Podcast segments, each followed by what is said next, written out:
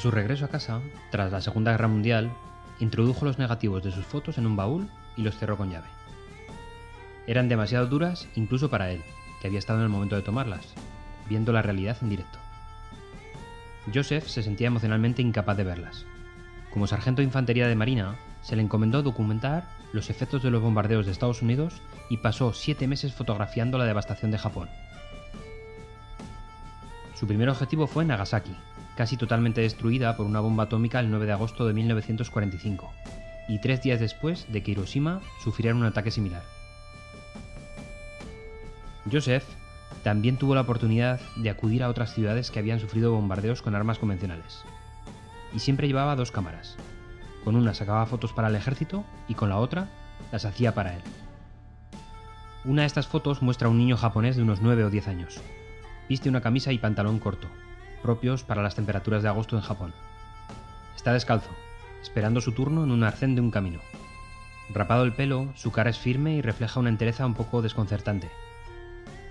Ha usado unas cintas a modo de bandolera para transportar a su hermano a sus espaldas. Su hermano, de un año, muerto, deja caer su cabeza y sus brazos inertes al vacío. Su hermano espera turno para el servicio de crematorio de las víctimas y despedirse para siempre de su hermano menor.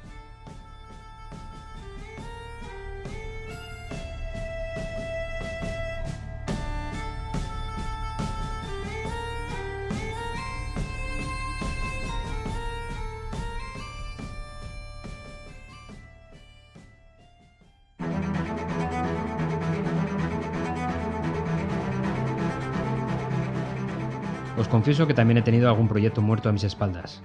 Son esos tipos de proyectos que nacieron bajo unas condiciones muy aptas, pero que tras unos meses cambiaron para dar al traste con el proyecto. O quizás era un proyecto demasiado ambicioso a lo habitual, o por qué no decirlo, un proyecto sin el éxito que se pretendía por medir mal los riesgos del mismo. La cuestión es que este proyecto está muerto y hay que enterrarlo. Debemos preparar su funeral profesional con una presentación de fin de proyecto. Y es aquí cuando viene lo interesante. Lo primero que te vendrá a la cabeza es el desazón de tener que preparar este tipo de presentaciones. Y es lógico. Es un triste desenlace para tanta ilusión en el proyecto. Es un embarazoso momento para la organización tener que cancelar un plan inicial.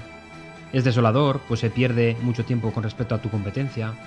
E incluso es vergonzoso, pues has cometido errores que han echado al traste todo el proyecto. Una de las primeras intenciones que debemos desechar es flagelarnos durante la presentación. Porque nadie va a sentir pena por nosotros.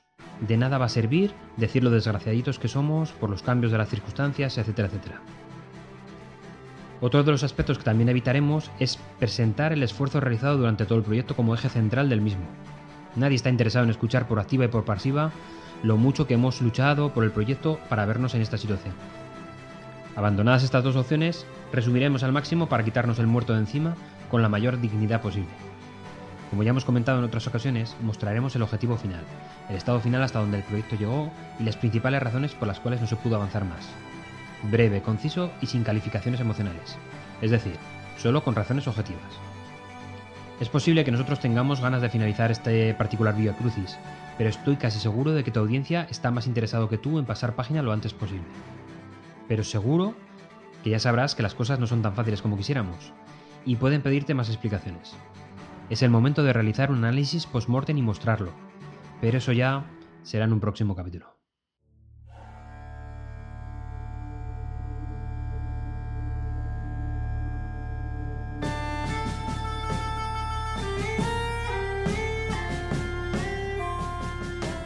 La identidad de este niño y de la suerte que corrió sigue siendo un misterio. El hilo más cercano para conocer su historia la tuvo Masonari Maruuka, quien tenía 11 años en el momento de la fotografía. Reconoció al niño de la foto de Joe O'Donnell, pues había jugado en alguna ocasión con él, pero no recordaba su nombre. Pero sí que recordaba el momento recogido en la fotografía. El niño, que portaba a su hermano, le explicó que su madre no estaba con ellos y no sabía dónde se encontraba. Masonari lo intentó consolar sugiriéndole que estaría buscándolo.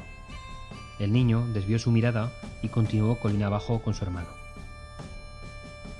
Masonari buscó los registros de la escuela compartida buscando la identidad de su vecino, pero estos archivos habían desaparecido quemados durante un incendio.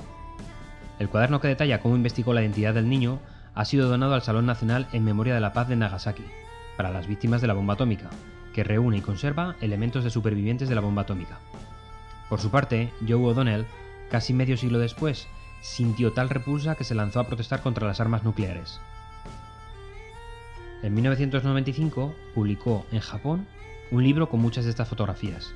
Una década después, otro libro en Estados Unidos. Dio conferencias y montó exposiciones en ambos países.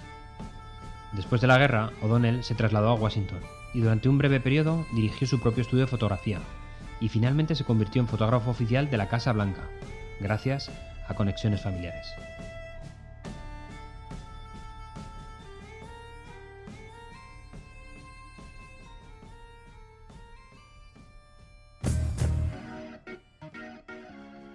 Tenemos un nuevo podcast en Emilcar FM. Se trata de Intrépidos, un podcast donde la pasión por la tecnología y la fascinación por la aeronáutica y astronáutica se encuentran. Con su particular agudez, Gerardo Rato comparte cada semana experiencias y opiniones acerca de la realidad digital que nos rodea. Además, nos embarcará en un viaje por el mundo de la aviación y pondrá en órbita noticias y novedades del sector aeroespacial. Podéis encontrar Intrépidos cada lunes en cualquier aplicación donde escuchéis podcast y por supuesto en Emilcar FM barra Intrépidos.